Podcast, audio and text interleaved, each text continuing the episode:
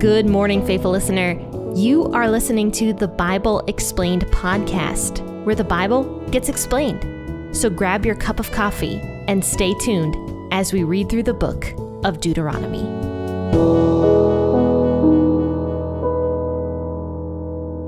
Welcome to the Bible Explained podcast. Friends and faithful listeners, thank you for tuning in on this lovely Friday morning. I hope you all have had a fantastic week so far and have an even more fantastic weekend starting tomorrow.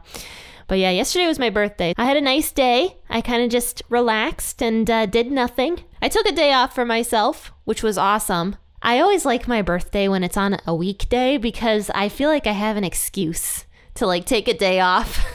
you know what I mean? but anyway, tell me what you guys did this week other than work. Tell me something fun that's going on in your lives right now. Tell me something that you did that was enjoyable, or something you're going to do that's enjoyable, or just something new and exciting that is going on in your lives. I, I love to hear from all of you, and I do appreciate, by the way, I, I am very thankful for the birthday messages I got. So thank you to everybody who sent me a birthday message.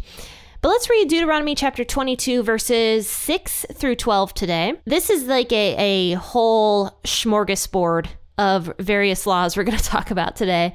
So this will be interesting to go through these and talk about them. So grab your Bible out of the version you prefer. I'm going to be reading, as I always do, out of the World English Bible. But also make sure to go grab that cup of coffee or that cup of tea and let's sit back and relax and enjoy God's Word together this morning. If you come across a bird's nest on the way, in any tree or on the ground, with young ones or eggs, and the hen sitting on the young or on the eggs, you shall not take the hen with the young. You shall surely let the hen go, but the young you may take for yourself, that it might be well with you, and that you may prolong your days. When you build a new house, then you shall make a railing around your roof, so that you don't bring blood on your house if anyone falls from there. You shall not sow your vineyard with two kinds of seed, lest all the fruit be defiled, the seed which you have sown, and the increase of the vineyard. You shall not plow with an ox and a donkey together. You shall not wear clothes of wool and linen woven together. You shall make yourself fringes on the four corners of your cloak with which you cover yourself. So, verses 6 through 8 can definitely be summed up in one point, which is to Regard the sanctity of life, no matter how small that life is. So, what verses 6 and 7 are talking about here is a mother hen, or rather a mother bird, depending on what version of the Bible you read. The World English Bible says hen, other versions just say like the mother bird, basically. So, what this law is talking about is if somebody is walking along and they are hungry and they need to hunt, when they find a nest of eggs, they are allowed to take the eggs and eat the eggs, but they are not allowed to take the mother bird with the eggs. In fact, they're supposed to let the mom go. However, there was nothing wrong with taking the eggs. So I would guess for people who had to hunt every single day, this law made no sense. Because, first and foremost, they were only allowed to eat the eggs of a clean animal, like a clean bird, I mean. So the mother, of course, was going to be a clean bird that they could potentially take back to their family and have a whole meal rather than just the eggs. So people were probably like, why? Why do we have to release the mother when she's a whole meal in and of herself? But I think there's a few reasons why. I think the first reason is that just compassion is important, even compassion for like the smallest animal. There's actually a verse in scripture that says that God knows every single sparrow in the field. Like he actually knows them. And he also knows, there's another verse that says that he knows when a sparrow falls to the ground. In other words, he knows when one of the smallest birds dies. He knows about it and he recognizes that, which was showing that, you know, God cares about everybody. He cares about all life. So if he knows that a sparrow falls to the ground, he certainly knows about you and your problems also. So it was a, Jesus actually said it to help people not to worry about their everyday lives because God cares about people so much. But God also knows and cares about the smallest of animals as well. I actually have a story about this like God knowing and caring about very, very small animals. a few years ago when we lived in our old house, we had this flash flood and we had this big old pond in the front of the yard.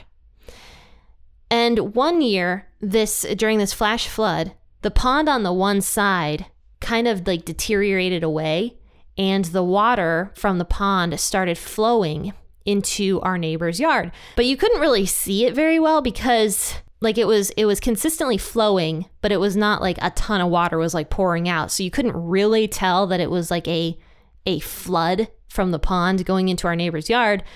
But anyway, my husband and I, we got home from church on a Sunday. And it was like right after that flash flood happened. And my husband's like, hey, Jen, I got to go in the house and do something real quick. Can you do me a favor? You know, take your phone over to the pond and take some pictures for me to see what the damage was so that we can call somebody out to fix the pond problem. And I was like, okay. So I went and took my phone and I, I put my my little boots on and I went outside and uh, took some pictures of the damage of the pond. And all of a sudden, I heard this like flapping noise. And I looked down, and there's this big old fat tadpole flopping in like the tiniest little puddle. And I was like, oh no, that's sad. Like somehow he got washed out. And so I stooped down to look. I wasn't going to touch it with my bare hands. I was compassionate, but not that compassionate. But anyway, I looked down and I, I stooped down and I'm like, I need to figure out how to get this tadpole back into the water without touching it.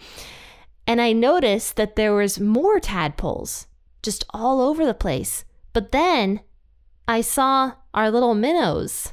Our little minnows had also gotten washed away into these little puddles and it was already beginning to dry out. The sun was out and uh, the flood was over with and it had been i think already a day or two since the since the pond had like you know flown out.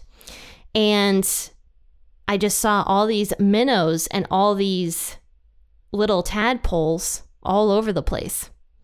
And so i ran into the house and i'm like garrett you need to come outside grab a bucket full of water.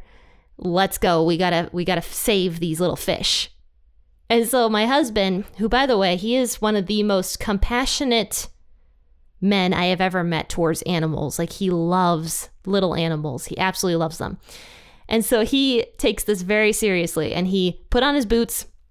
We went outside and for about 3 hours we were stooped down in the dirt in our clogs and we were we put our gloves on and we were just dumping fish like back into the pond. We had to have saved like close to 300 tadpoles and fish from that flash flood.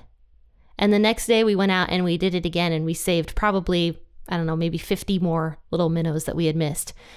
And so we were like, wow, if I had never gone outside to take those pictures, I never would have seen those minnows. I never would have seen those tadpoles, and hundreds of little fish would have died. And I actually ended up writing about this because this was so significant to me. It, it just showed me how much God cares so much about even the tiniest little minnow, which by the way, minnows are not very smart. like they have very little brain power, but they are still creation that God cares about. But what's also so fascinating about that story is the fact that on any other ordinary day, I never would have went out to the pond. I never would have gone out there. I never would have walked around it. I never would have been analyzing it. I never would have been taking pictures. And I wouldn't have noticed those little fish and those little minnows ever. But because my husband asked me to go out at that specific time, and because it was a Sunday and it was super, you know, quiet outside, I was able to hear that little tadpole fighting for its life in that puddle. And it's just like, wow, like I felt honestly that God had prompted me to go outside to save those little creatures' lives.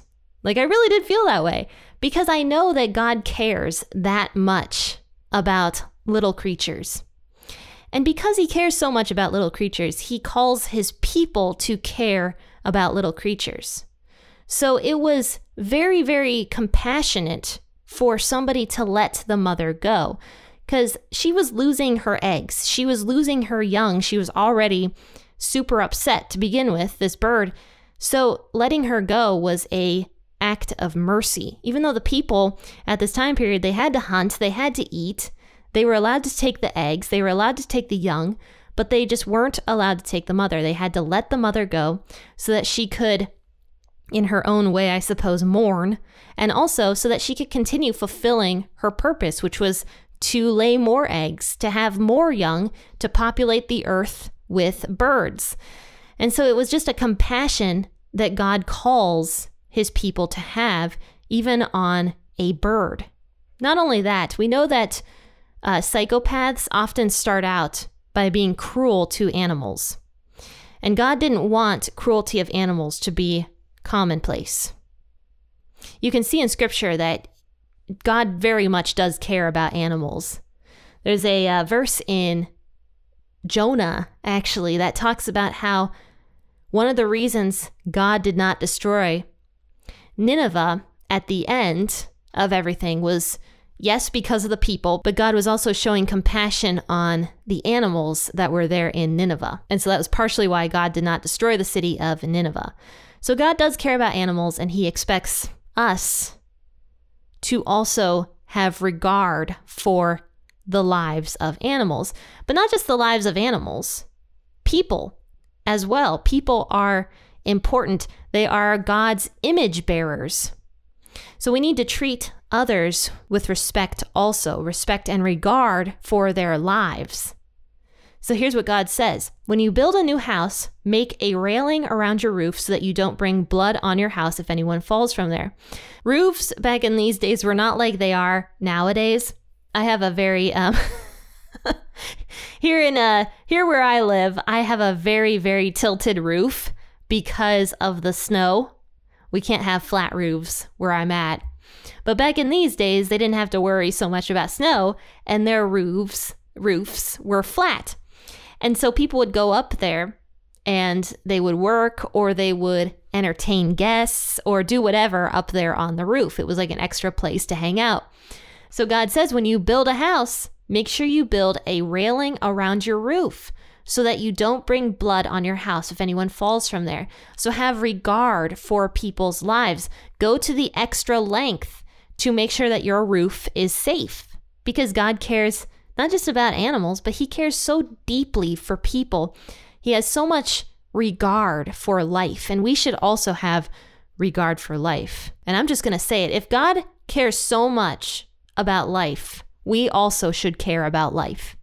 And that includes life in the womb, because it is life. It is a baby human being in that womb. And so, since God clearly tells us to care and have regard for human life, we need to have regard for all human life, including babies in the womb. But after this, in verses 9 and 10, it kind of talks, or I'm sorry, 9 through 11, actually, it kind of talks about this idea of like mixing things that shouldn't be mixed together. It says, You shall not sow your vineyard with two kinds of seed, lest all the fruit be defiled, the seed which you have sown, and the increase of your vineyard. I have a funny story about this. I think I've told this on the podcast before. When I first started gardening years ago, a few years ago, I, uh, I had no clue what I was doing. And I didn't have a lot of soil to work with. I had like one like box that I would put all my seeds in. And because I had put the seeds so close together, they grew into each other, and I just had a whole mess going on my first year when I started gardening. And it was kind of disastrous, actually. My one plant totally died because the cucumber. I had no clue anything about plants, by the way. The cucumber wrapped itself around my my one plant, and I think the plant was the uh, the pepper plant. And so my cucumber wrapped itself around my nice tall pepper plant. And it was also growing into my tomatoes. The cu- cucumber was just doing so much damage which with all its like vininess and it ended up destroying a few of my a few of my plants. And that's because i mixed the seeds together. Not in the same you know not in the same hole but i i put the seeds too close together and ended up you know causing a whole mess of problems that didn't need to happen. And so I think that's kind of what God is, you know, trying to avoid here is his people like, you know, totally destroying their crop because they mix together two different types of seeds that should never be mixed together. And then the same here with the you shall not plow with an ox and a donkey together. I mean, that just, to me, that makes no sense because a donkey is such a smaller animal than an ox. And to put them both in the same yoke would be honestly terrible for both of them because honestly, the donkey would probably have a ton of weight on its shoulders. The ox would have to do the majority of the work. The donkey would have to do more work. I mean, it would just be a really bad situation, not to mention kind of cruel to put these two types of animals together. God says, don't mix an ox and a donkey together when you plow your fields, because that just causes issues that honestly don't need to happen. Then in verse 11, you shall not wear clothes of wool and linen woven together. This one also just makes a lot of sense because wool is very, very thick. I was actually just using wool only a, a, a few hours ago. I made my husband a hat and uh, I was using wool yarn. And it's thick. It is thick and hot. Like when you wear something that's woolen, it is thick and hot. I wear wool socks almost every single day because they are just thick and hot and they make your feet nice and cozy and sweaty. But you're not supposed to mix wool and linen together because I don't know if you guys have linen shirts. They're just so airy and light. Like like linen is such a summertime material. It's just so light and feathery. So mixing like a winter material with a summer material together just makes literally no sense. And I don't know why anybody would do that. But I mean, regardless of the logicalness of this, like not doing this stuff because logically it just doesn't make any sense. It's not, there's no purpose to mixing these things together. I think God is also telling the Israelites they shouldn't be intermixing with the peoples. And what I mean by that, the Israelites worshiped Yahweh God. And the other people of this time period did not worship Yahweh God. They worshiped whatever idol they decided to make up at that time. And so the Israelites worshiping Yahweh and intermixing into the culture of the other people just wasn't going to work. It's two opposite things. A similar verse I can think of is do not be unequally yoked. And that's talking about marriage. So, in other words, if a Christian young man is going out and uh, trying to find a wife, he needs to go find a Christian wife. Otherwise, if he does not, like say he, you know, marries somebody who's atheist or agnostic, there's going to be so many problems in that relationship due to that. It's just not going to work out in the long run. It's going to be a very, very hard relationship to navigate through due to the difference in religions. It's kind of the same thing where God is telling the Israelite people not to culturally mix in with the other cultures of that time period that don't worship Yahweh God because it was going to cause nothing but problems. And we see that years after this, the Israelites started adopting other cultures and other gods as well while also saying that they worshiped Yahweh God, but then they would bring weird things into God's temple. Like, for example, they would bring an Asherah pole into God's temple and worship both Asherah and God. Now, Asherah at this time period was a female goddess who who was uh, the god of goddess of sex, I think it was, or fertility maybe, but she was the wife of Baal, who was also a very popular god at this point. But the Israelites adopted that and then decided to worship Asherah as well as Yahweh. And they even put the Asherah pole inside of God's temple, claiming that Asherah was Yahweh's wife. And they would worship them both together. But this doesn't work because God is God. He does not have a wife. So it's mixing truth in with lies. And I mean, man, do we do that nowadays in in our culture? We mix in so many so many lies with the truth that it just makes everybody so confused in the end. But the truth is God's word. Actually just talked about this um when did I talk about this? Yesterday? I talked about recently, like a couple days ago, that God's word needs to define what our truth is. But lastly, to to finish up here in verse 12, it says, You shall make yourselves fringes on the four co- corners of your cloak with which you cover yourself. So these fringes the Jewish men would wear on their cloaks. And it was to remind them of God's laws. When they looked down and saw the fringes on the corners of their cloaks, they would be reminded of God's laws. We know that based upon um, Numbers, I think it was. God repeats this, this command in Numbers, saying that the reason you wear the fringes is to remember God's words to you. So not only do we need to make God's word our definition of truth, but we also have to remember God's word in whatever way we possibly can. You know, one of the ways you can tell people about the Bible Explained podcast is grabbing one of the new bumper stickers that is in the shop right now. So check those out. I got brand new bumper stickers in the shop. I have one on my car currently. It has held up very well. It's been on my car for a couple weeks. I wanted to test it out first before I give them to you guys. And I've been quite happy with it. I've been very happy with it actually. It's it's held up through several car washes and several snowy, rainy, sleety days that we've had here. So it's been good. So check those out. I'll drop a link to the bumper stickers in the bio of this podcast episode. And right now they are in the shop for $6. But not only do you get a bumper sticker, you also get a nice round three inch sticker of the podcast logo with the headphones and everything. But guys, if you would like to support this podcast in a different way, just tell people that the Bible Explained podcast exists or write a review if you would like to on Apple Podcasts. Well, friends and faithful listeners, don't forget to uh, email me and tell me what's new in your life, something new and exciting that's going on. But also just have a wonderful weekend. I hope to see you bright and early on Monday morning. Happy listening, happy weekend, and God